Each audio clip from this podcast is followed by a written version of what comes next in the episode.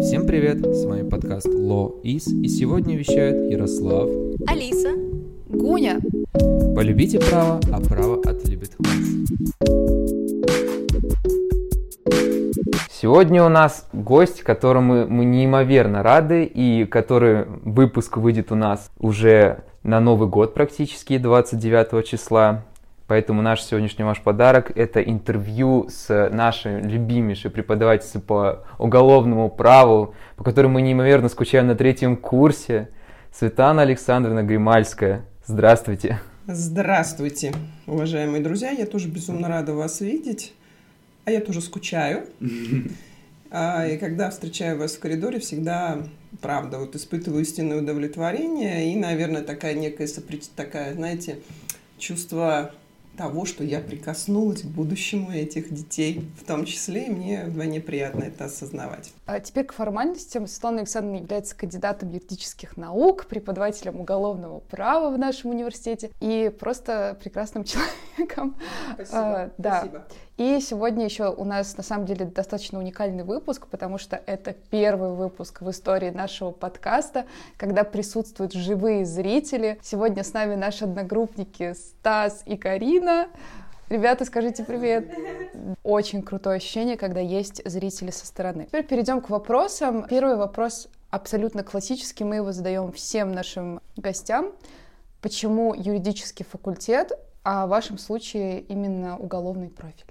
Ой, ну я, знаете, я здесь, наверное, боюсь вас разочаровать, а, потому что у меня все так очень прозаично. То есть есть люди, которые продолжают династию, да, то есть юридическую династию. У меня есть моя коллега, моя ближайшая подруга Юлия Валентина Николаева, которая продолжает династию правоохранителей. У меня все прозаично.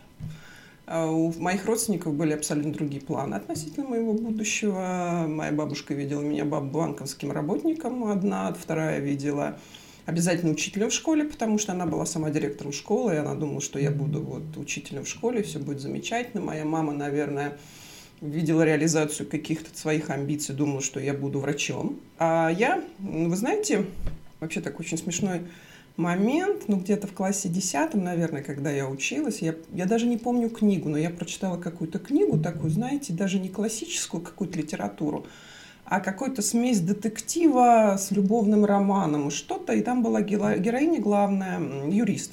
И вот как-то в процессе чтения мне была даже важна не какая-то любовная линия, она как-то потерялась. А я прочитала книгу за ночь, потом, а, собственно говоря, буквально там через день, через другой я маме сказала, что я буду юристом. Моя мама подумала, что это шутка, ну, все-таки еще впереди 10-11 класс, и наверняка что-то может измениться, но не изменилось. Вот. э, И я, собственно говоря, поступила на юридический факультет, потому что я хотела поступить. Вот, да, вот мне прям я загорелась, и мне очень хотелось. Я поступила на юридический факультет Московского государственного областного университета, и в 95 году как раз-таки только-только вот была такая ситуация, когда вуз, который был педагогический, стал переходить на уровень классического вуза, и появились новые направления подготовки, в том числе юридический факультет в 95 году появился. Я была вообще первой абитуриенткой, которая подала на него э, заявление. А что касается уголовной специализации, опять же, ребят, э, сразу вот, эм, наверное, сейчас я вот смотрю, когда на вас все-таки за 21 год педагогической деятельности именно в высшей школе много студентов через меня прошло. И сейчас студент, наверное, в большей степени, наверное, обдуманно подходит, может быть, к выбору дальнейшего направления, там, своей специализации. А Я вам скажу честно и откровенно, я пошла на уголовную специализацию, потому что, ну как вам сказать, наверное, вы со мной согласитесь, что отчасти бывает иногда интересен не только предмет, а бывает интересен артист, то есть преподаватель, который его ведет. И вот в том вузе, в котором я училась, на тот момент наиболее сильной была именно уголовно-правовая специализация. То есть, вот понимаете, я могу этим хвалиться, я могу этим гордиться, что у меня преподавали дисциплину уголовно-правового блока мастодонта уголовного права. То есть у меня преподавали люди, по чьим учебникам учились студенты многих других вузов. У меня преподавал криминологию Сергей Владимирович Курганов, вообще замечательнейший человек, учебники под редакцией Курганова до сих пор, несмотря на то, что его нет в живых, но они все равно продолжают быть актуальными. У меня преподавал Михаил Григорьевич Дитков, тоже вообще специалист в области пенитенциарного права, там, криминологии. Сергей Владимирович Шатилов, я его не могу не упомянуть. То есть вот была очень сильна именно и интересна уголовно-правовая специализация. Я до сих пор помню лекции с Хака Ахмедча Гидегушева, а, который нам читал судебную медицину, психиатрию. Он был действующим, э, действующим специалистом Института Сербского, и он, что называется, не на пальцах, а вживую нам это объяснял. Шамиль Николаевич Хазиев, да, я не могу его не упомянуть, читал у меня уголовные процессы, криминалистику, но тоже это были, вот это действительно было интересно. Поэтому выбор был очевиден. То есть все остальные направления подготовки, ну, то есть специализации, правильно сказать, на тот момент, они уступали уголовной. Поэтому я пошла на уголовную. Мне было интересно. Я не задумывалась о том, как я потом буду, да, там, реализовывать это в будущем. Ну, хотя, наверное, с точки зрения охвата, да, возможно потом применения, конечно, например, гражданско-правовая специализация в большей степени. Я помню а, просто свою маму, которая билась в истерике практически, когда я ей сказала, что я пойду на уголовно-правовую специализацию. То есть, да, она была в полуобморочном состоянии. Она мне говорила, ты, дочь моя, я тебя вырастила, и ты пойдешь, как же? Ну, вот как-то я пошла, а мама смирилась, папа ее не поддержал. Он сказал, что моя дочь сама знает, что ей делать, поэтому он меня поддержал. И я пошла, и я ни разу не пожалела о том, что, в общем-то, я пошла в эту специализацию, по этой специализации. Получается, что отчасти, наверное, мечта моей бабушки сбылась все-таки, да, я не работаю в школе, но тем не менее я преподаю, да, ну вот так вот. Хотя никогда не думала, что буду преподавать, но вот так сложилось. Ну, мне хочется верить, что у меня получается неплохо. А, ну, оценивать не мне, да, всегда оценивает студент. Студенты однозначно оценивают хорошо здесь сидящие, и многие ребята именно после того, как э, прошли курс уголовного права с вами, да, я могу от себя даже лучше сказать, что я до этого считал уголовное право, ну что-то блин, ужасное, потому что государство давит, можно там как угодно этот уголовный кодекс трактовать. В итоге потом изучили. Я ни один кодекс так хорошо не знаю в плане содержаний и статей, которые могут просто так вот называть сейчас, как уголовный. Потому что действительно, на самом деле, все зависит от того, как вот именно преподается, да и сама, да, специфика профиля на самом деле очень интересная. Ну, а если вы, как говорит Ярослав, что вы на щелчок понимаете, это значит, можно говорить о том, что миссия выполнена. Да? Я всегда говорю, ну и вы на своей шкуре, что называется, да, могли это прочувствовать. Я не отношусь к той категории преподавателей, которые ставят своей целью заставить студента зазубрить. Зазубрить невозможно. Это бесполезно, потому что зубрежка нужна скажем, до того этапа, когда вы сдали экзамен, потом мы выдохнули, сказали, слава, больше, слава богу, мы больше Гримальскую никогда не увидим, да, и пошли дальше. Задача преподавателя, ну, в данном случае, да, моя задача как преподавателя по уголовному праву, научить вас понимать содержание, да, то есть э, вы, может быть, никогда не свяжетесь, хотя, вы знаете, никогда не говори никогда. Да. У меня на практике была ситуация, когда я преподавала в одном из университетов, и у меня была группа второй высшей, и у них была гражданская правовая специализация, и они нам кричали, и многие из них мне говорили, мы с уголовкой никогда не свяжемся. Вот прошло лет пять, наверное, мне позвонил бывший студент, он был староста этой группы, у него был мой контакт, который получил статус адвоката, который адвокатствовал. И он мне говорит, Светлана Сан, можно я к вам подъеду, мне нужно у вас получить консультацию. Он говорит, потому что у меня впервые в моей жизни уголовное дело, и я здесь, честно говоря, слегка запутался. Вот можно вы мне там дадите консультацию? Я говорю, пожалуйста, подъезжайте, я ничего против не имею. И вот, знаете, это было первое дело, а сейчас, ну, сейчас же мы живем все в социальном социальных сетях, да, и я в том числе и в Инстаграм присутствую, я подписана на него в Инстаграм, и когда я отслеживаю, смотрю, о, Максим Николаевич опять в новом уголовном деле. То есть, да, вот, пожалуйста, ну, наверное, что-то понимает, раз участвует, раз его приглашают в качестве адвоката по уголовным делам. Поэтому я очень рада, что вы научились пользоваться такой волшебной книжечкой, которая называется «Уголовный кодекс».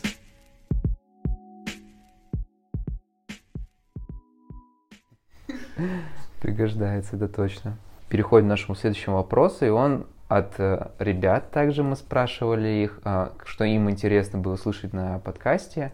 Это о самом невероятном судебно-уголовном деле, которое вам довелось изучать или встретиться с ним, и которое вы бы могли сейчас поведать не только на семинарах или лекциях, а другим слушателям нашего подкаста.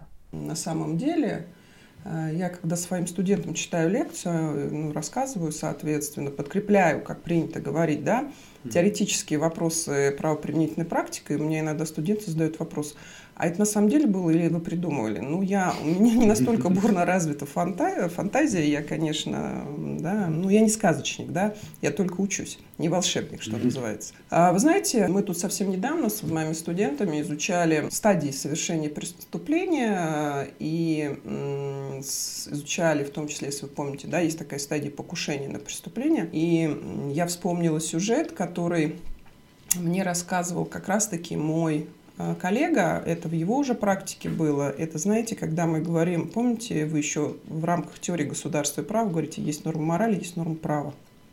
Когда-то они идут параллельно, в какой-то момент они могут пересечься. И вот он мне раз, мы как раз-таки в рамках изучения этой темы рассматривали сюжет. Это вот когда, знаете, как раз-таки соотнесение норм морали и норм права.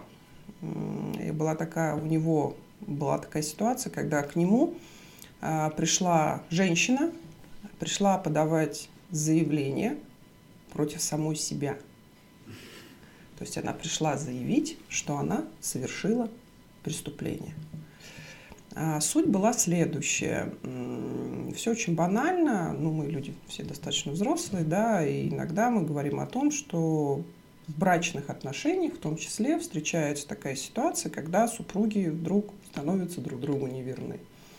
И здесь была точно такая же ситуация, когда, знаете, в одной точке, в одном месте, точнее, сошлись три точки. А супруг, супруга и, скажем так, разлучница все работали на одном предприятии, в одной фирме. И когда супруга поняла, что ее семейная лодка дала течь, и она примерно поняла, да, кто, собственно говоря, виновница всех ее бед, она пришла к одной из ныне существующее очень большое количество есть различных там гадалок, да, женщин, мужчин, которые обещают да, тучи развести руками, решить эти проблемы путем различных приворотов и так далее и тому подобное.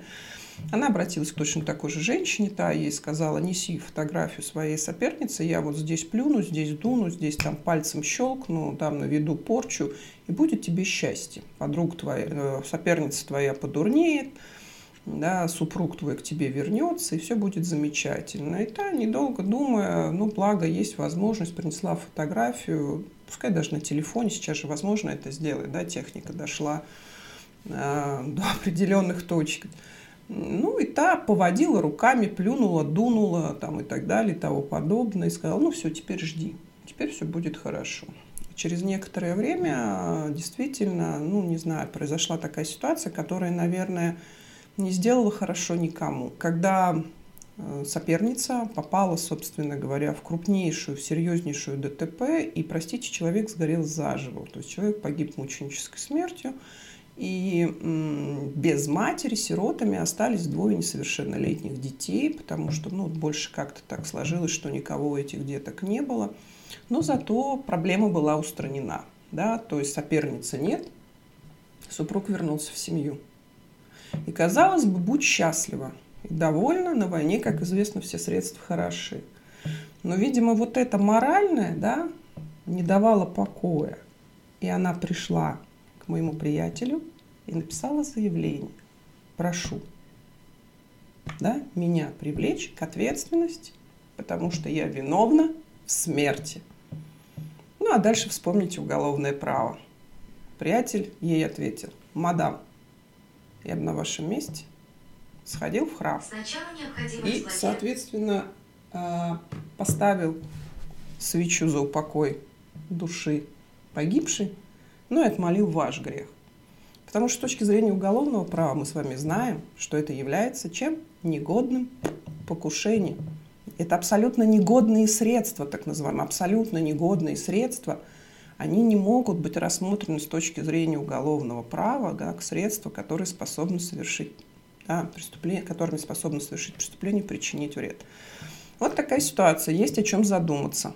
Да, когда мы говорим о том, что действительно, наверное, мы не совершаем преступление с точки зрения права, с точки зрения морали, ну, мне тяжело дать здесь какую-то оценку. А вообще, если говорить о каких-то казусах, которые действительно имели место быть Ну, вы знаете, можно до бесконечности об этом говорить, потому что случаи действительно бывают иногда такие, знаете, из ряда вон выходящие, опять же, да, и человека, который не сведущ с точки зрения юриспруденции, иногда возникает вопрос, а зачем? А в связи с чем? А какой в этом смысл? Да? А потом, когда ты изучишь уже да, материю, что называется, уголовного права, ты понимаешь, что вот действительно здесь имело место быть вот именно та ситуация, либо другая ситуация. Их можно до бесконечности говорить. Опять же, когда я была такой же студенткой, как и вы, и мы проходили уже практику на пятом курсе, и мы э, проходили практику в конкретном подразделении, у нас была ситуация, когда э, ну, вызвали, да, соответственно, действующих сотрудников на вызов, и нам сказали, вы там зелень поедете, ну, нас так называли, простите, зелень, молодежь, вы поедете, и мы там широко раскру... это, раскрытыми глазами, волосы назад, что называется, бежали туда. Да, конечно, мы приедем, мы поедем. И мы действительно, мы выехали вместе с группой, мы приехали, ну, я сейчас уже не назову адрес, мы приехали где-то в центре Москвы, в коммунальную квартиру, где жили два а, пьянчуги, да, и у них на фоне ну, произошел какой-то на фоне распития алкогольных напитков конфликт, и один другого ночью, собственно говоря, а, зайдя в комнату к своему соседу, а там вообще двери просто не закрывались. Там даже дверь в квартиру не закрывались, потому что самое ценное в этой квартире были сами жильцы. Ну, там пропито было вообще все, вообще, да. А, и он зашел э, обиженный, да, движимый, опять же, чувством мести к своему дружбану, и нанес ему, лежащему на диване, несколько ударов ножом в область шеи и ушел. Потом поутру проснулся, смотрит руки в крови, там на одежде тоже кровь, зашел своему дружбану, видит, что тот с ножом и шеей лежит, торчит. Пазлы все у него сложились, он вызвал сотрудников милиции, ну, на тот момент это была именно милиция, они приехали, мы вместе с ними тоже приехали, все казалось бы очевидно, вот оно убийство, все оно лежит на поверхности. Потом, когда вскрыли, вскрытие показало, что причиной смерти явился не ножевые удары, а тромб, который оторвался да, там, за несколько часов до смерти. То есть причиной смерти явилось не ножевое ранение. Опять же, да, с точки зрения закона, опять же, мы говорим, раз уж пошло покушение, да, негодное покушение. То есть невозможно убить того, кто уже убит.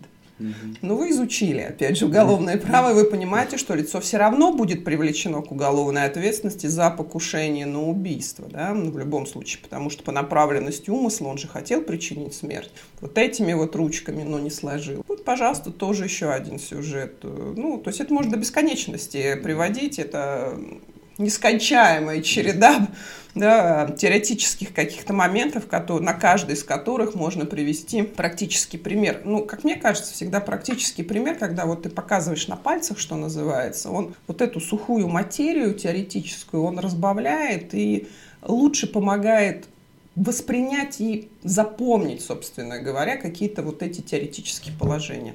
Пожалуйста. Ну, мне кажется, это правда были самые невероятные дела, особенно про эту женщину, отчаявшуюся, которая оселилась на такой поступок. Ну, теперь от таких грустных случаев перейдем к чему-то более позитивному. Я очень часто слышу, что вот если я не собираюсь э, в будущем работать в уголовной сфере, то, в принципе, уголовному праву не стоит уделять какого-то особого внимания. То есть не надо там, зачитываться уголовным кодексом ночами, я не знаю, там, зачитываться научными статьями, монографиями, все равно я не буду ни адвокатом, ни прокурором. Ну, то есть максимум экзамен нужно сдать, для него как бы подготовлюсь и все. Вот на ваш взгляд, каждому юристу нужно уголовное право или нет? Давайте пойдем от обратного. Мне не стыдно признаться, вообще ни разу не стыдно признаться, что я не специалист в области гражданского права. Я не специалист в области административного права. Я не специалист в области жилищного права. Ну, правда, я не специалист. Но, понимаете, все равно имеющаяся у меня юридическая база, ну, по крайней мере, для меня самой, позволяет мне найти ответы на многие вопросы. Да, я не смогу, э, наверное, дать комментарий полный и нужный, ответить на запрос спрашивающего у меня человека, если ко мне кто-то захотит, захочет да, обратиться за консультацией. Ну, правда, наверное, не смогу. Но свои какие-то потребности минимальные, опять же, имея эту базу в том числе, я могу решить. Что касается уголовного права, опять же, если вы не собираетесь связывать свою жизнь с уголовным правом вообще никак от слова совсем – да, вы не будете заниматься научными изысканиями в области уголовного права, ну, то нет надобности вам читать монографии, нет вам надобности читать, наверное, статьи. Но если вас что-то не интересует, то есть какой-то вопрос вас может интересовать, да, не обязательно в контексте занятия уголовным правом, ну, а в контексте уголовно-правового аспекта чего-то. С другой стороны, вы знаете, ну, наверное, как я считаю, не глупый э, русский российский народ, мы не установим, наверное, от кого именно, да, по национальному признаку от, пошло это, но не зря же говорят, от сумы от тюрьмы не зарекайся. Это же не просто так сказано. Ну, давайте называть вещи своими именами. Поэтому, ну, какие-то, понимаете, минимальные э, категории, минимальные институты – минимальное понимание того, как это работает, ну, у юриста как минимум должны быть, все-таки он освоил, да, курс уголовного права, кроме всего прочего, уголовного процесса, а в некоторых вузах, простите, уголовно-исполнительного права в том числе, да, есть такая дисциплина. Ну, поэтому, понимаете, хотите вы этого или нет, если вы это изучили, будучи юристом, я всегда говорю, есть такое свойство человеческой памяти восстанавливаться. И вы, будучи юристом, вообще уже ну, у вас на каком-то генетическом уровне должно быть понимание того, как не надо поступать, чтобы приступить э, закон и оказаться по ту сторону баррикад. Что касается, как сказать вам, простого народа населения нашей страны, не являющегося юристом, то здесь, как юристами, то здесь, как мне кажется, задача государства осуществить ликвидацию юридической безграмотности. Потому что вот сейчас у нас есть очень хорошая там, да, программа, у нас в том числе финансовый университет этим занимается. Финансовая грамотность. Я ничего против не имею. Мы финансово очень многие безграмотны. Ну вот я точно так же могу себе, положа руку на сердце, сказать, что в каких-то моментах, да, в каких-то аспектах абсолютно там финансовая безграмотность. Но помимо финансовой безграмотности нужно ликвидировать еще юридическую безграмотность. И здесь должна быть уже, простите, воля государства. Ну, Поэтому любой, ну, любой человек должен понимать какие-то основы уголовного права в том числе. То есть вот, ну, через него это должно пройти.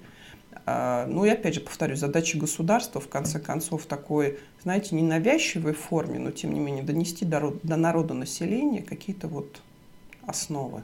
Ну, в принципе, это сделано. Простите, у нас дети в школе в седьмом классе, по-моему, да, или в шестом, я вот сейчас уже не помню, простите, когда у меня у старшего сына было э, общество знания. Все равно же основы права каким-то образом, да? Пятый класс, да, ну, простите, давно уже было, и, в принципе, ну, через это прошли. То есть у вас все равно какие-то основы того, что такое хорошо, а что такое плохо, в том числе с точки зрения уголовного права, они заложены. Вопрос просто в другом, что иногда мы, зная это, несмотря ни на что, все равно приступаем ту черту, тот круг, да, который нам очертил, собственно говоря, законодатель.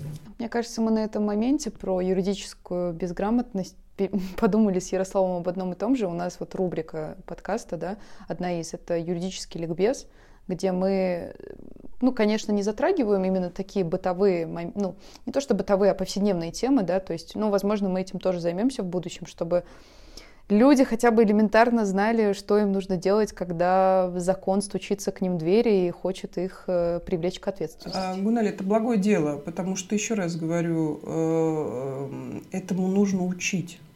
То есть некоторые живут по принципу «мне это никогда не пригодится».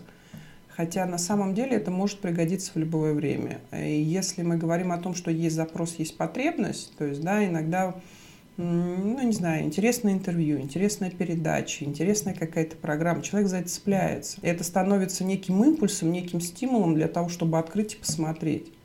Вы знаете, я вот сейчас отойду от этого вопроса. Много-много лет назад у меня была такая ситуация, когда меня пригласили в Тимирязевскую академию прочитать курс лекций повышения квалификации для работников Тимирязевской академии. Мне тогда было, ну, не соврать, лет 35. И у меня среди слушателей был, я сейчас не вспомню ни имени, ни фамилии, простите, был очень такой уважаемый а, специалист, ну, вот там, в той области – и мы, когда с ними разговаривали, я им, разговар... я им говорила про уголовный там закон, и у меня была такая распечатка из консультанта, а мы брали конкретную, да, какую-то очень узкую сферу преступлений, а, и он потом ко мне подошел и говорит, «А, Светлана Александровна, можно я вас попрошу, вы не могли бы мне вот оставить это для того, чтобы я дома почитала, ознакомилась. Так интересно на самом деле. А я ему говорю, ну, я не помню, как его звали к своему стыду. Я ему говорю, Иван Иванович, ну что же вы, ну, мне не жалко, я вам, конечно, дам, но это малая толика. А вообще, если вам интересно, говорю, вы можете купить закон в любом книжном магазине.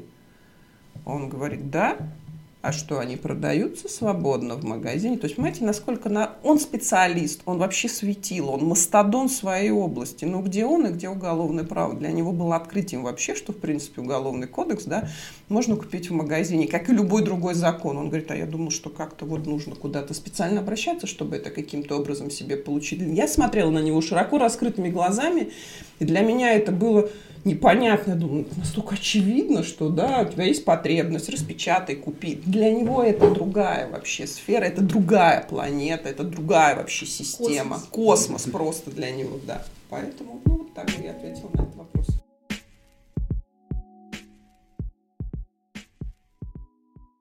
У нас как раз следующий вопрос, он связан с уголовным и уголовно-процессуальными кодексами, потому что вот мы изучили курс уголовного права, мы изучили уголовный кодекс, в целом он кажется понятным, логичным и доступным. В принципе, если хорошо постараться, может и не юрист понять, там, что написано. А уголовно-процессуальный кодекс мы вот сейчас читаем, и ребята вот сейчас все дружно начали кивать, и, и, ну, потому что все поняли, что разница между пониманием текста в Уголовном кодексе и вообще как написан он и как написан УПК, для нас кажется просто чем-то феноменальным, потому что очень плохо местами написано, очень туго и очень сложно. И вот вопрос – почему такая разница между ними в плане юридической техники и общей логики выстроилась, и как это можно поменять? Ну, поменять у нас можно только одним единственным способом, да, это внести изменения в существующее законодательство. А что касается логики, юридической техники, ну, вы знаете, здесь я не специалист э, и в области уголовного процесса, да, но что касается юридической техники, есть же определенные принципы, есть определенные правила. Вы должны понимать, что любой закон – это не кому-то приснившаяся и не кому-то свалившаяся, да, там, как снег на голову идея. Я все время говорю, я отлично, вот я даже своим студентам все время говорю, да, наше законодательство, оно не э, статично, оно динамично, оно всегда развивается вслед за чем-то, да, а за какими-то изменениями, которые происходят в обществе. И я всегда им говорю, ребят, э, вы должны понимать, что если закон плох, значит, э, есть определенные претензии э, к авторам закона. Потому что, ну, простите, я не знаю, как вам, мне в школе, когда мы изучали химию, говорили, что Менделееву периодическая таблица во сне приснилась. Не знаю, правда это или нет, ну, нам рассказывали, да, и он стал фанатично написал, а мы потом ее учили. Законами нет. Есть коллектив авторов. Да, вот авторский коллектив – это авторское видение, это авторское мнение. А с другой стороны, опять же, есть э, правила юридической техники, где говорится о том, что закон должен быть логичным, закон должен быть последовательным, а закон должен быть понимаемым, да, то есть и воспринимаемым, да, прежде всего и правоприменителем, и всем остальным. Ребят, я не отвечу вам на этот вопрос, почему э, уголовно-процессуальный кодекс имеет ту структуру и ту систему, которую он имеет, и почему нормы а, а, изложены так, что они плохо воспринимаемы, ну, вами в том числе, да, если рассматривать уголовный процесс как учебную дисциплину, да, именно, а мы с вами знаем, что учебная дисциплина, она построена на, что, на чем? На отражении существующего законодательства, да, и отрасли права. Но это, наверное, вопрос к законодателю, э, к тому, кто написал этот закон. Может быть, да, не совсем качественно к этому подошли. А потом, вы знаете, есть еще ведь какая проблема, к сожалению. Э, ведь все-таки, когда мы говорим, что такое кодекс, да, это кодификация законодательства, то есть мы собираем в один нормативный правовой акт, в данном случае федеральный закон, а уголовно-процессуальный кодекс имеет этот статус, да, какие-то существующие нормы. И вы знаете, иногда, к сожалению, бывает такая ситуация, когда поступает определенный запрос да, на то, чтобы должен быть сформирован закон, люди, что называется, на коленке его пишут. Или, возможно, такая ситуация, как было с Уголовным кодексом. На самом деле Уголовный кодекс тоже не идеален. Вы его идеализируете, он далеко не идеален. И если посмотреть на те ляпы, которые там существуют, да, возьмите то же самое, вы можете посмотреть, например, в одной главе а, есть один перечень квалифицирующих признаков, в другой главе, казалось бы, логично должен, должна быть идти система такая же этих квалифицирующих признаков, но его нет. Почему? Потому что одну главу писал Иванов, Петров, Пупкин, другую главу Сидоров, там, Петров и еще кто-то, да, и они относятся к разным научным школам, и у них разный подход вообще к видению, да, тех или иных, скажем так, институтов уголовного права. Поэтому я не берусь судить. Возможно, может быть, где-то законодатель, когда формулировал уголовный процессуальный кодекс, ну, допустил какую-то логическую ошибку, и эта логическая ошибка, может быть, каким-то образом да, мешает восприятию, по крайней мере, вами, да, определенных каких-то положений. Опять же, я думаю, что наверняка, если у вас э, ведут преподаватели, ну, а, а я знаю, что преподаватель, который ведет у вас уголовно-процессуальное право, она не теоретик, она практик, да, возможно, она вам тоже говорила, что, к сожалению, для правоприменителя тоже есть определенные какие-то нюансы и сложности да, в применении той или иной нормы закона. Это, опять же, вопрос качества закона. И, наверное, к подготовленности законодателя да, э, к тому, чтобы закон был воспринят всеми надлежащим образом. Будем надеяться, что среди наших слушателей найдутся люди, которые в будущем внесут какие-либо законодательные изменения в оба кодекса. А по поводу идеализации уголовного, наверное, мы его идеализируем, потому что увидели УПК. Ну, теперь перейдем к другому вопросу. И опять грустная тема. Хочется услышать ваш комментарий. А, все, я думаю, наслышаны о пытках, которые происходили в областной туберкулезной больнице первой Саратовской колонии. И в этом году это дело обрело невероятную огласку. Для наших слушателей такая немножко справка о том, что она касалась пыток, жестоких пыток э, заключенных. И резонанс невероятный. Сам Владимир Владимирович Путин дал э, комментарий и сказал о том, что нужно разбираться, дословно такая цитата. Э, вот Хочется послушать вас и спросить, э, поменяется ли ситуация с пенитенциарной системой в России после этого. Да, я тоже наслышана об этой ситуации, но вы знаете, я сразу же скажу, я давно не читаю такую дисциплину, как уголовно-исполнительное право, ну, потому что у нас нашими учебными планами не предусмотрено. Какая ситуация? А, понимаете, я всегда вам говорила, говорю и буду говорить, да, есть правовые основы, а есть организационные основы какой-то деятельности. И если мы откроем уголовно-исполнительный кодекс, то уголовно-исполнительный кодекс, он на самом деле, в принципе, э, прописывает все очень хорошо и замечательно. У нас есть глава вторая уголовно-исполнительного э, уголовно-исполнительного кодекса, которая называется «Права осужденных». Она прям так называется «Права осужденных». И э, смотрите, есть часть 2 статьи 12, я вот ее даже сейчас открыла, где говорится, что, что осужденный имеет право на вежливое обращение со стороны персонала учреждения, исполняющего наказание. Они не должны подвергаться жестокому или унижающему человеческое достоинство обращению или взысканию. Меры принуждения к осужденным могут быть применены не иначе, как основание закона. А теперь вспомните принцип гуманизма наказания и иные меры государственного принуждения не могут ставить своей целью унижение и так далее. То есть, понимаете, де юре так быть не должно. Де-факто, ну, простите, значит, это вопрос к тем людям, которые осуществляют данный процесс, процесс исполнения наказания, контрольное за теми лицами, которые отбывают наказание. Говорить о том, что э, так везде, я бы не стала говорить. Понимаете, а когда мы говорим, что это система, ну, систему делают люди. Значит, все зависит от тех людей, которые работают в этой системе. И если человек, который должен в исполнение закона, а, простите, уголовно-исполнительный кодекс говорит о том, что принцип законности существует, то есть наказание, да, и меры там иные, вообще оно должно исполняться в строгом соответствии с законом, и у нас до юра все хорошо прописано. У нас, простите, опять же, на основании Уголовно-исполнительного кодекса вы вообще не можете осужденного подвергать никакому опасному исследованию.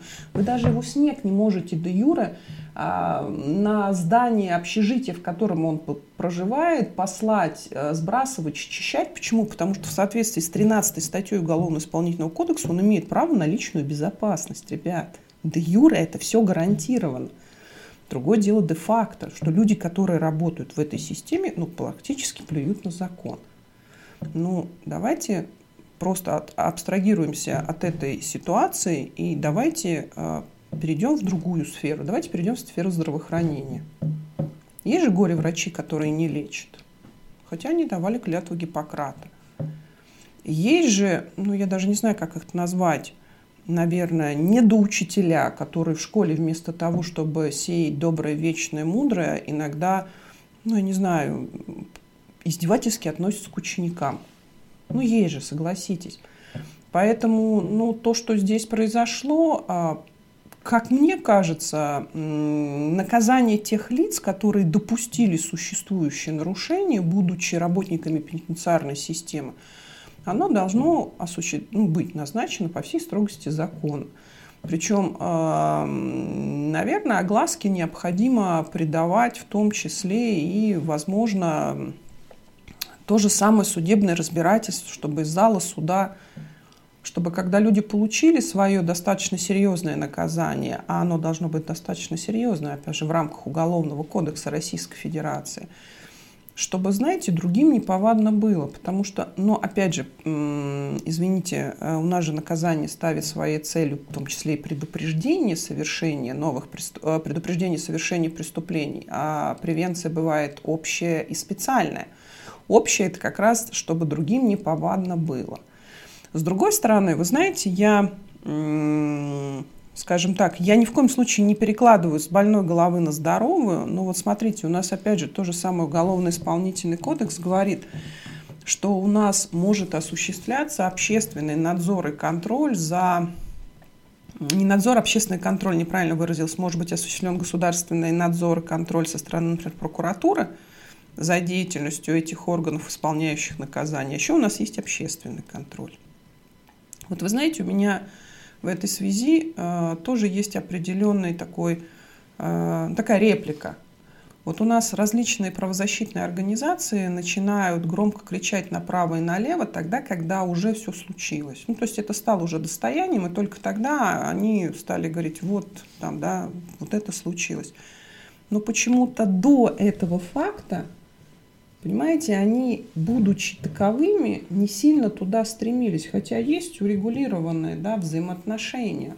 И наверняка, например, ну, образно говоря, если кто-то поднялся, да, пришел, посмотрел, там, я не знаю, каким-то образом, может быть, уже тогда было до этого да, какой-то сигнал, и, возможно, эта ситуация бы не возникла. Поэтому, понимаете, я никого не обеляю, никого не оправдываю. Я просто всегда говорю, что есть конкретные люди, которые способны э, испортить то благое, что ту идею, да, которая была, собственно говоря, заложена законодателем. Вы знаете, у меня не хотела говорить, думала, ну как-то у меня всплыло в памяти. Несколько лет назад мы еще тогда сидели на Вишняках, да, когда э, и мы работали тогда еще в структуре кафедр были тогда еще кафедры на, ну, на всех факультетах университета. У нас был такой студент, ну, я не буду называть имен, фамилии, понятно, по определенным причинам. Э, и он зашел на кафедру, он мне сдавал э, какую-то дисциплину, у него была пересдача, потому что у него была уважительная причина, совсем потоком он не сдавал. Это же был выпускной курс четвертый. Э, я сидела в кабинете не одна в моем присутствии, ну там в кабинете сидели мои коллеги, и когда он уже ждал, э, не помню, зачет или экзамен, но это не суть важно, он мне задал вопрос, он мне говорит, Слан Сан, а скажите, пожалуйста, вот я думаю, куда пойти работать, я говорю ему там, ну, допустим, Вась, я говорю, ну, как бы это твоя личная инициатива, твой личный порыв, куда ты пойдешь работать. И то он мне говорит, не, ну вообще-то я пойду там в органы работать. Я пойду в БЭП работать, управление по борьбе с экономическими преступлениями. Я говорю, ну хорошо, в принципе, профиль, финансовый университет, почему нет, борись с экономическими преступлениями. А дальше он мне задает вопрос. Слансан, а вот скажите, пожалуйста, как вы думаете, у меня есть возможность пойти в управление сразу работать или на землю? Ну, на землю, да, это значит в отдел, что называется, вот самых ниш, низших ступеней. И я ему говорю, Вась, ну вот понимаешь, а, с точки зрения делания карьеры, наверное, хорошо стартовать из управления. С точки зрения практики и вообще интереса, да, то, наверное, лучше с земли. И в этот момент он мне абсолютно не стесняясь говорит, не, наверное, пойду на землю. Там больше шансов заработать. Я говорю, в смысле заработать? Ну, там, вы же понимаете, туда-сюда. Нет, я не понимаю туда-сюда, потому что я человек другого склада, и никогда у меня не было туда-сюда.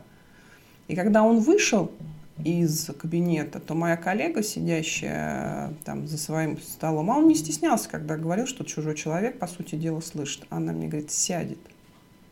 Пройдет немного времени, и он сядет. Если человек с таким настроем идет работать в органы, уже понимая, что я туда приду, мне дали пистолет, и я буду вертеться и зарабатывать бабок, шкурить, да, там коммерсантов, крышевать и решать дела, буду таким решал, ничего хорошего из этого не выйдет. Поэтому здесь точно так же. Понимаете, наверное, люди, которые занимались тем, чем они занимались, ну, наверное, они пришли в систему по каким-то другим основаниям, нежели, ну, осуществлять правоохранительную деятельность. Потому что, простите, опять же, это еще изучается на первом курсе в рамках правоохранительных органов. Органы исполнения наказания относятся к правоохранительным органам. Ну, значит, вот случилось, как случилось. И, конечно, реакция государства, я еще раз говорю, она должна быть максимально серьезной. И, э, конечно же, ответственность должны понести не только вот эти изуверы, которые ну, занимались тем, чем они занимались, но их непосредственное начальство. Потому что, ну, простите, если начальство попустительствовало в этом, ну, оно же не могло не знать, ребят, это, ну, надо быть, прошу прощения, слепым, глухим, э, я не знаю, да, то оно тоже должно нести ответственность. И в том числе в рамках действующего уголовного законодательства. Почему нет?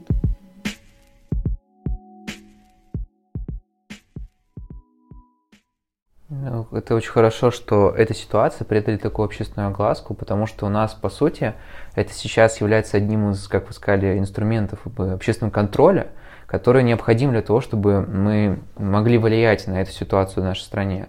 И вот наш вопрос, один из, связан с тем, как раз, что общественная глазка, она может помочь а, в разрешении ну, сложного, запутанного дела ну, именно в отношении обвиняемого. Можем вспомнить э, дело Голунова недавнее, которое, если бы не было общественной глазки такой, возможно, этого журналиста бы посадили, а виновных в этом, подставном, по сути, э, действии, которые потом в итоге понесли наказание, соответственно, их бы, ну, они продолжили дальше свою работу. И вот как вы думаете, что а, ну, общественная, загла...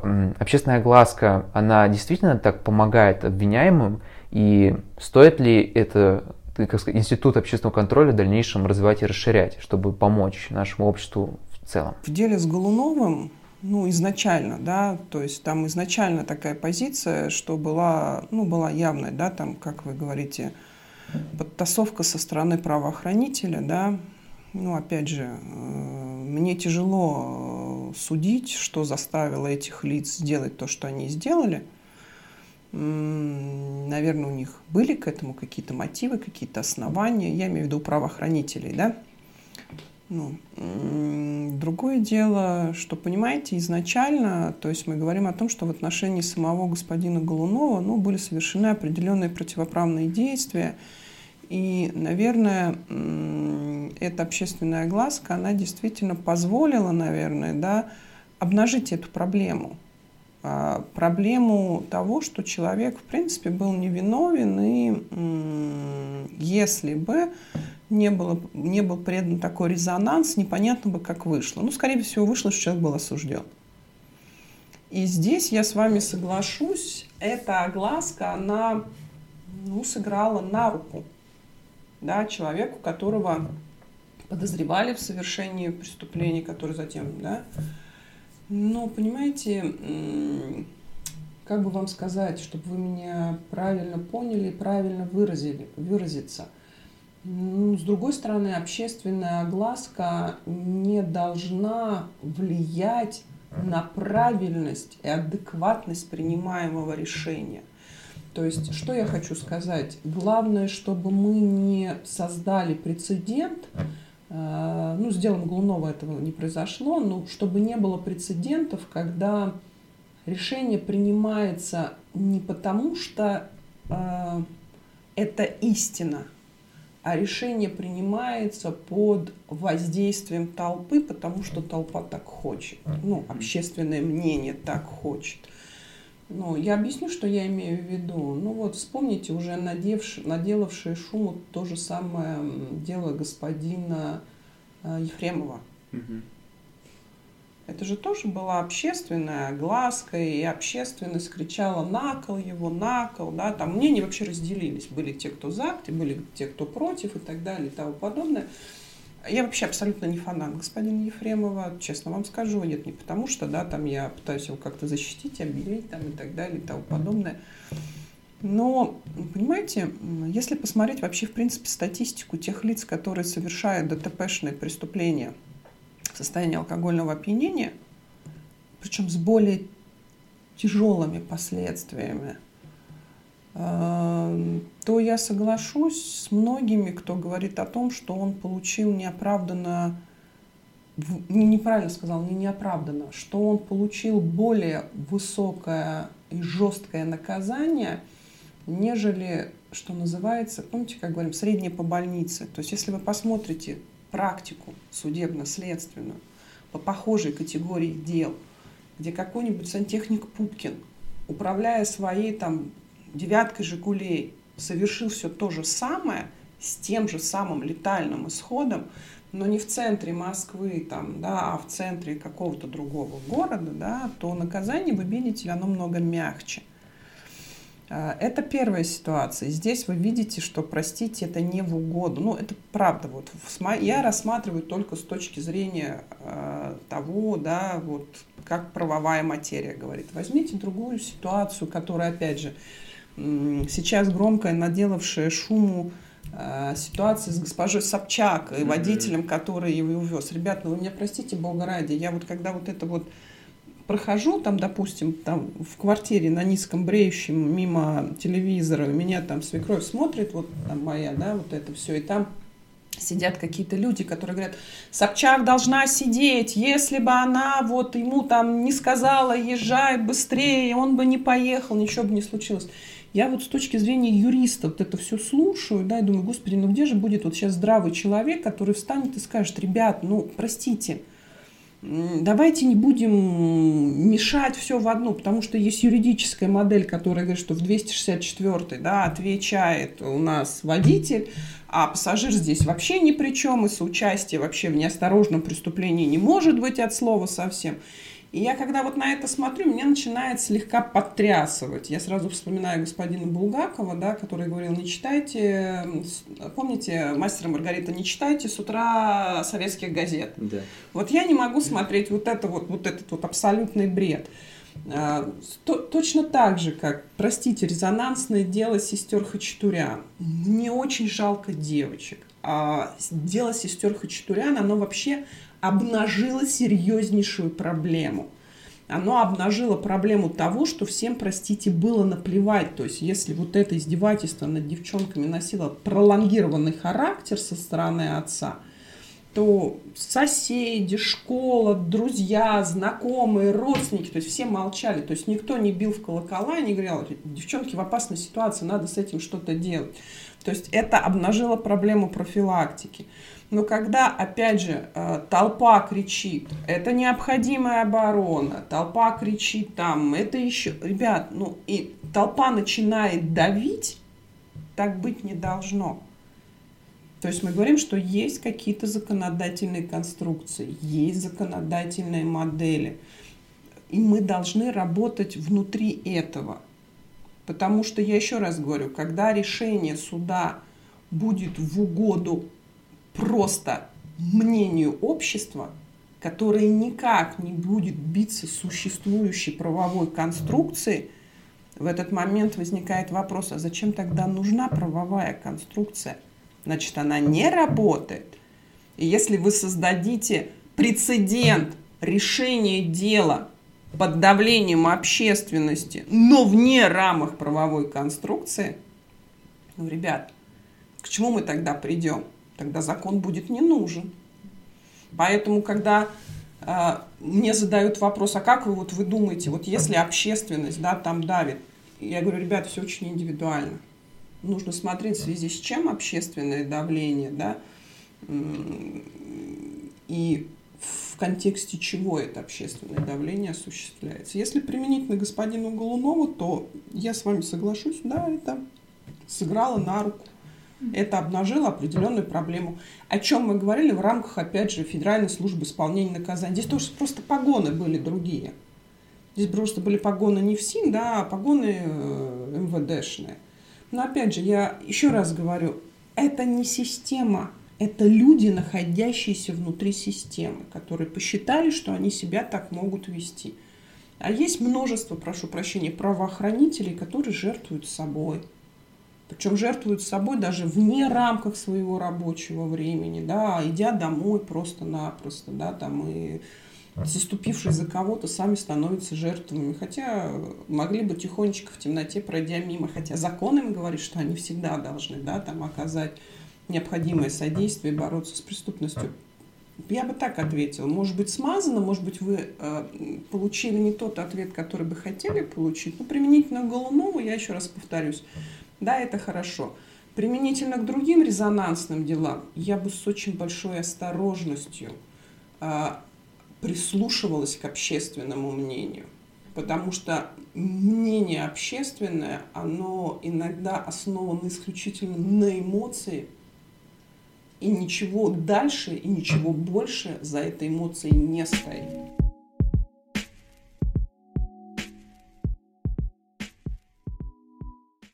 Я думаю, что здесь все присутствующие с вами согласны, и добавлю, что мне кажется, в каждой ситуацию, в каждой ситуации нужно именно э, смотреть э, в суть вопроса, то есть в деле Голунова... Зрить в корень, мы должны да, зрить в корень. В ядро. То есть в деле Голунова здесь э, общественная огласка была просто необходима. Был очевидный э, случай того, что человек не виновен. В остальных э, человек виновен, и общественная огласка, она либо усугубляет его наказание, либо наоборот э, ослабляет.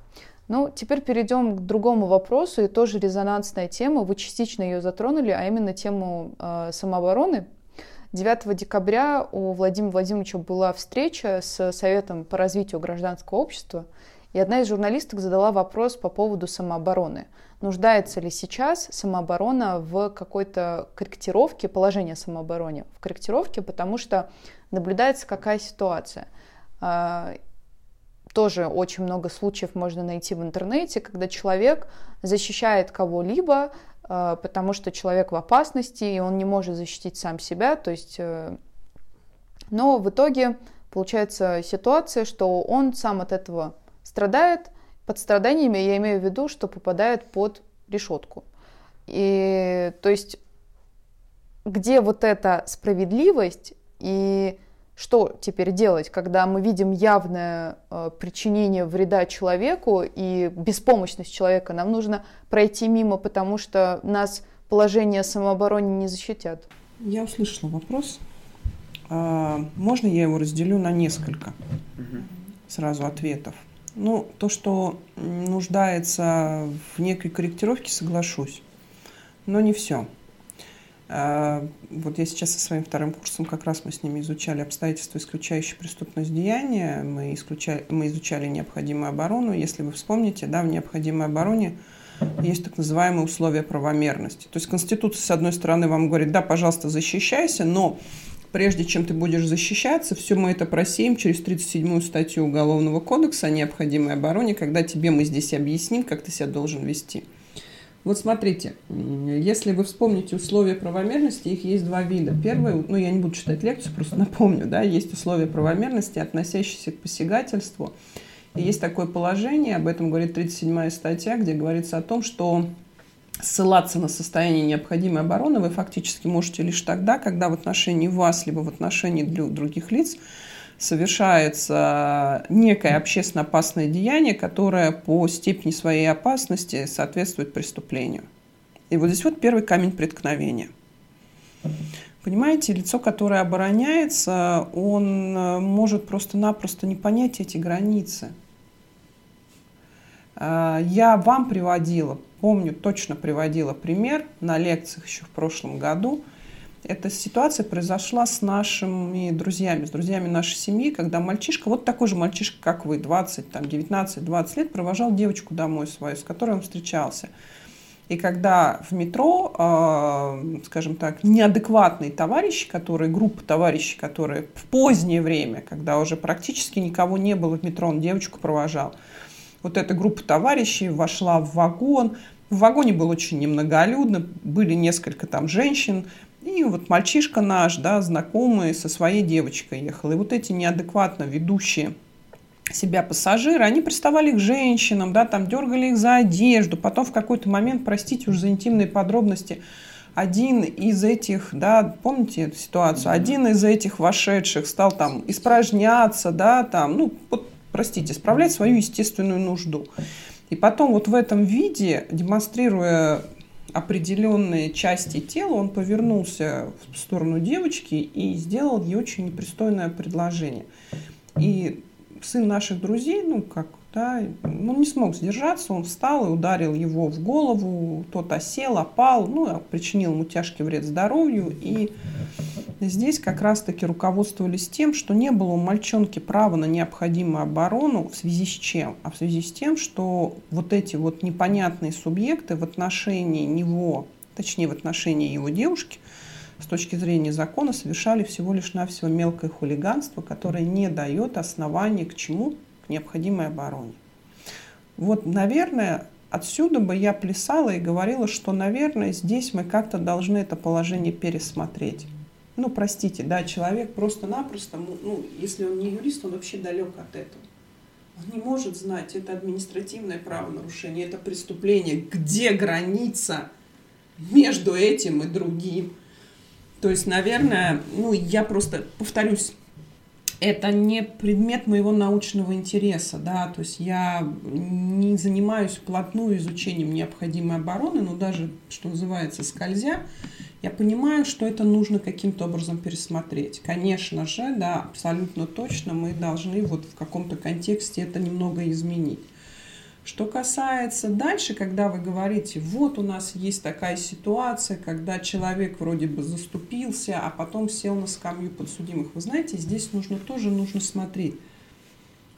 Потому что, к сожалению, очень часто так бывает, когда действительно действие, начинающееся как защита, затем банально переходит просто-напросто потому, что не смог сдержаться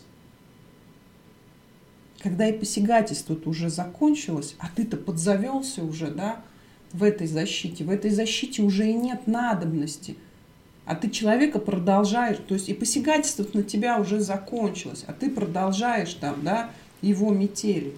Это, вы знаете, есть такие тоже много резонансных дел, когда, ну, простите, мы там затянем, за, за, за тронем такую тему, ну, к сожалению, это имеет место быть, когда в отношении тех же самых несовершеннолетних, да, совершаются определенные действия сексуального характера лицами, да. То есть мы говорим о педофилах, да, о педофилии. Сколько было таких случаев, когда, к сожалению, в отношении детей совершались определенные действия, ребенок приходил и говорил там, ну, неважно, там, родственникам, знакомым, кому-то, да, приходит плачущий ребенок, он плачет, у него спрашивают, что случилось, а вот там какой-то дядька там что-то в отношении меня сделал.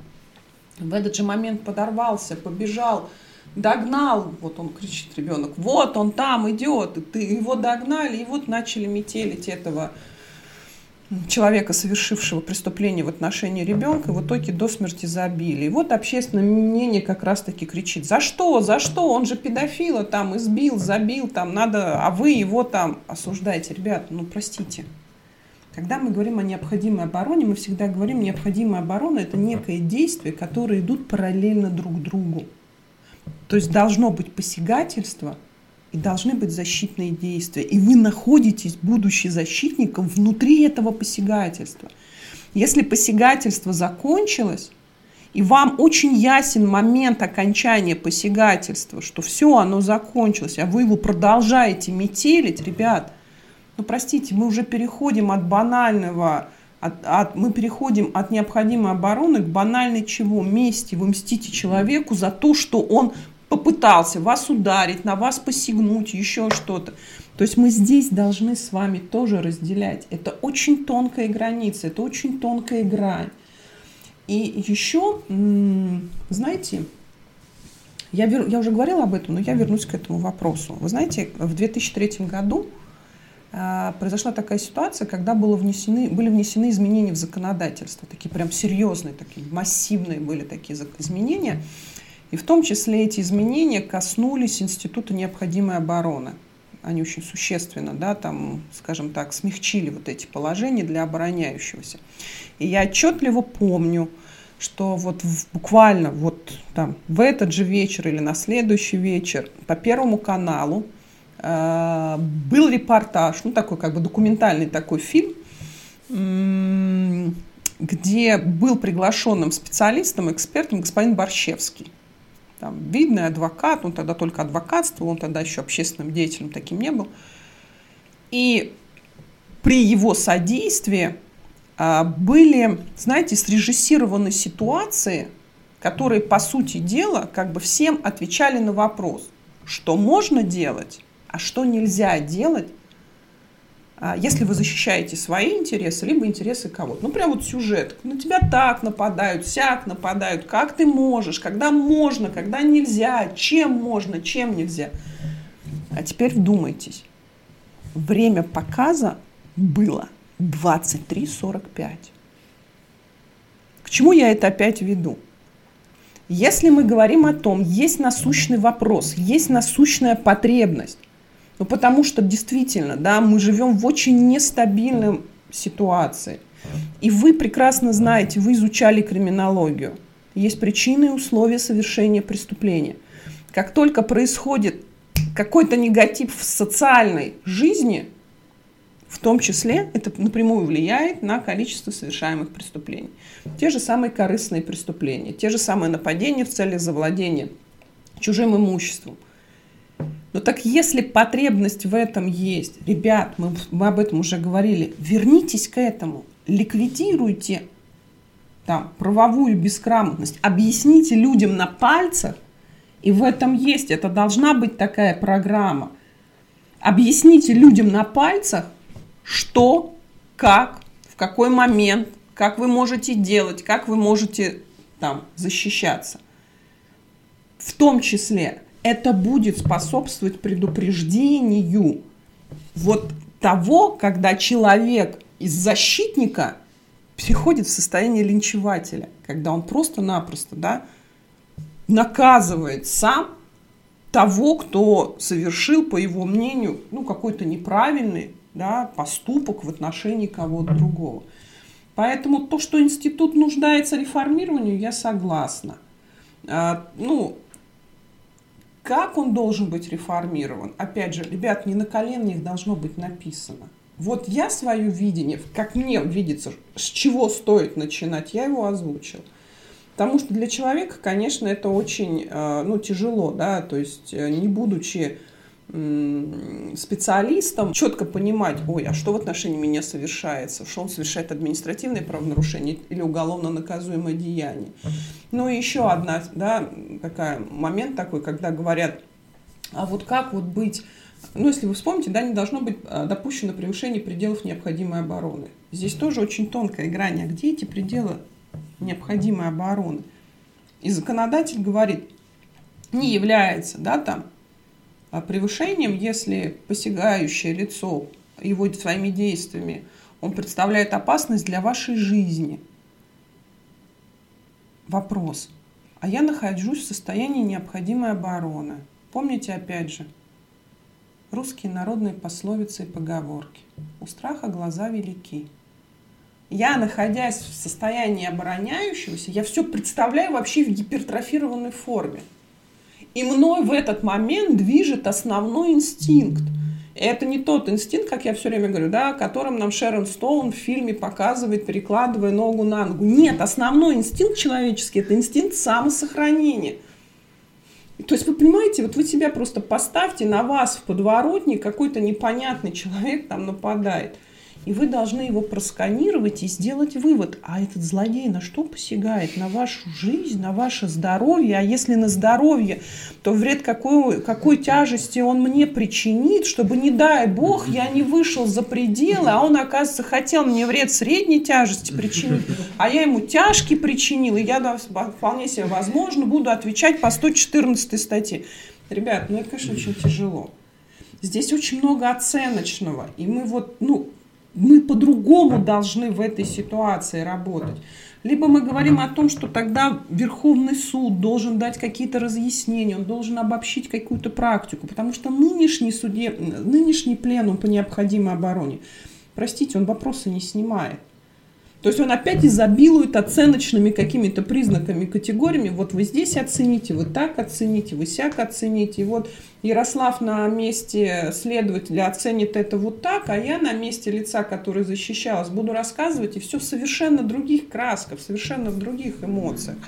Поэтому да, да, он необходимо, нужно пригласить экспертов, в том числе не обязательно юристов, психологов, простите, те же самые, которые отвечали, могли бы, да, там, говорить, отвечать, а вот как человек находится в этой состоянии, в состоянии защиты. Ну, а так, да, конечно, необходимо реформировать этот институт. Ну, скажем так, изменить отдельные аспекты института необходимой обороны. Поэтому я соглашусь с президентом, я не могу не возражать.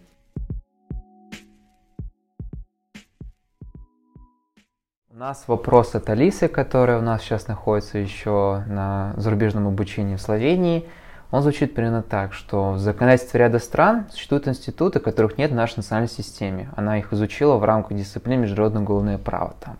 К примеру, Joint Criminal Enterprise, в котором все участники преступления отвечают за любые последствия преступления, наступления которых они не желали, и принудительное кормление, когда против воли человека его кормят – и заезженная тема эвтаназии. Как вы считаете, необходимо ли подобное законодательное введение в нашей стране и почему?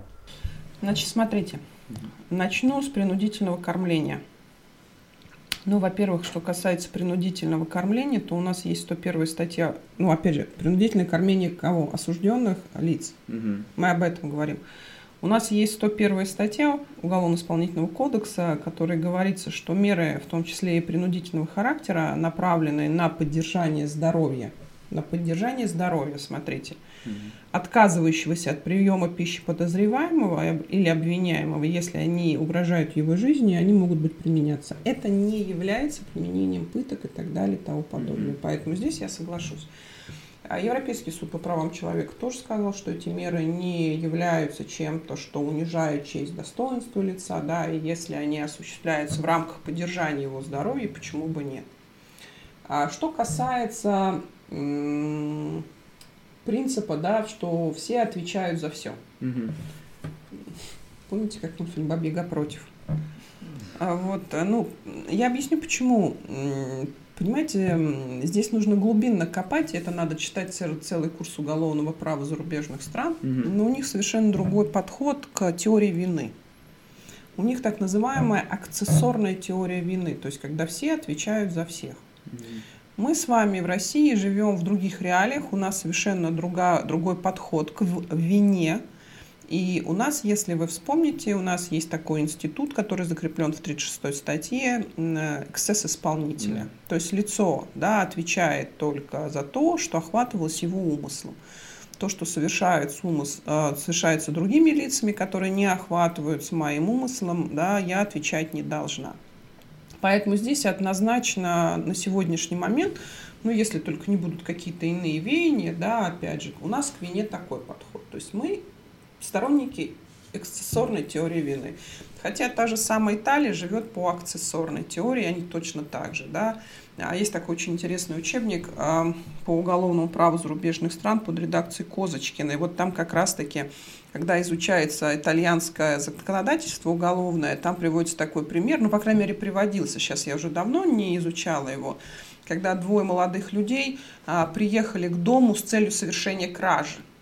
Один, значит, взлом, ну не взломал, а открыл, значит, ключом двери и сидел в машине, ждал своего подельника, а второй, значит, зашел непосредственно в квартиру с тем, чтобы совершить хищение. И вот он, когда зашел э, и стал совершать хищение, то девушка, хозяйка этой квартиры, она находилась в этот момент в душе, когда она вышла из душа, то вор не справился со своими эмоциями, с возникшим желанием и совершил ее изнасилование.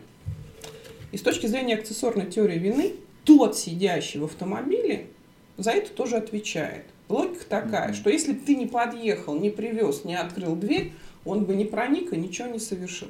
Попробуйте это соотнести с той реалией, с, то, с тем учением о вине, которое существует в уголовном праве. Для нас это кажется дико. Они растут, ну, там растут, изучают, да, юристы будущие, в, немножко в другой правовой системе. Что касается эвтаназии, знаете, у нас целых полгода в истории нашего российского уголовного права существовала норма об эвтаназии.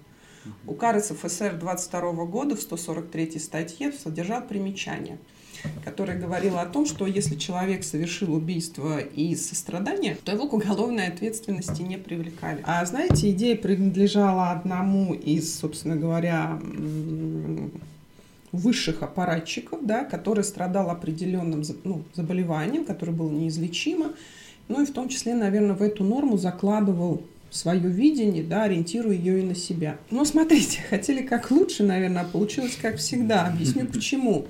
Потому что эвтаназию мог, убийство из сострадания мог совершить любой человек. Не врач, а любой человек. И э, началом конца стала такая ситуация, когда пришел, значит, мужик в Саратовской губернии, пришел мужик, просто вот мужик, реально мужик, да, деревенский, принес записку. И в этой записке член партии давал ему согласие на то, чтобы этот мужик его убил. И он просил в моей смерти никого не винить, я там разрешил совершить убийство мужику Федору меня. А причиной убийства, знаете, что было? Длительная депрессия после алкогольного возлияния. И тогда пришли к выводу, что как-то вот эта норма должна работать, ну, по-другому, потому что было очень много сострадающих, которые в период 22 год, возьмите, да, там, ну, сострадали всем.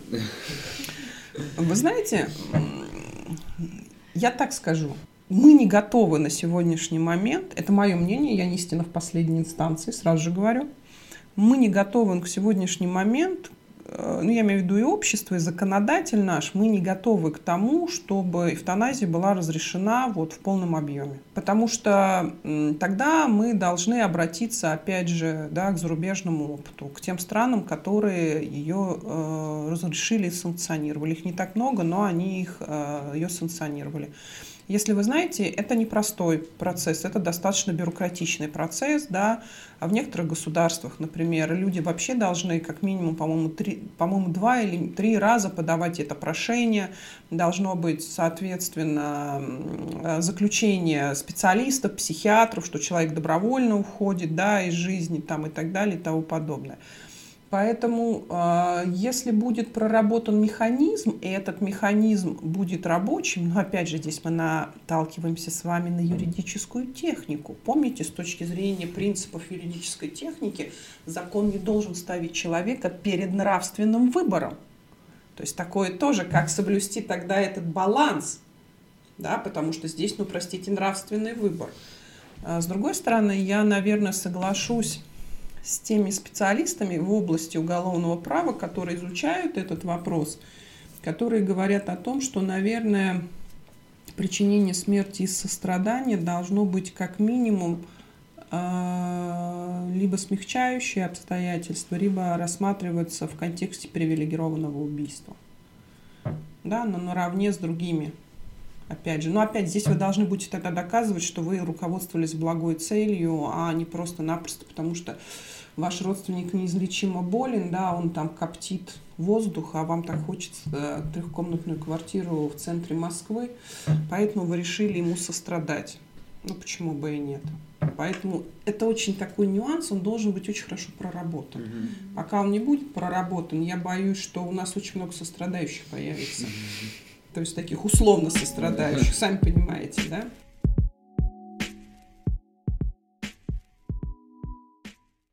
На этом, думаю, мы можем уже подходить к завершению. А, и в конце мы всегда просим гостей наших сказать, особенно преподавателей, напутствующее слово, небольшое, но воодушевляющее в отношении наших а, слушателей. Что вы можете посоветовать и что такого сказать, чтобы они то, чем увлекаются, не переставали это делать? Ой, вы знаете, я так, наверное, скажу. А, никогда не бойтесь рисковать и никогда не бойтесь Э, делать так, как хотите вы. Э, я считаю, что лучше пожалеть о том, что ты сделал, ну, опять же, в рамках правового поля, мы все-таки с вами юристы, лучше пожалеть о том, что ты сделал, нежели жалеть всю жизнь по том, что ты не пошел да, по тому пути, по которому ты хотел. А, не бойтесь рисковать, не бойтесь дерзать. Я просто такой человек, я за себя могу говорить, я всегда жила по принципу «вижу цель, не вижу препятствий». То есть я вот ставила перед собой какие-то цели, а, и я к ним шла, даже если ну, не общественное мнение, а мнение окружающих меня говорило мне, Света, куда ты? Ну ты же девочка, зачем тебе это надо? Наверное, все-таки вот нужно слушать прежде всего себя, потому что э, как-то меня кто-то спросил из студентов, Светлана Санна, а вы никогда не жалели о сделанном вами выборе? Вы знаете, я никогда в жизни не жалела о сделанном мной выборе, что в профессиональной деятельности, что в каких-то личных отношениях.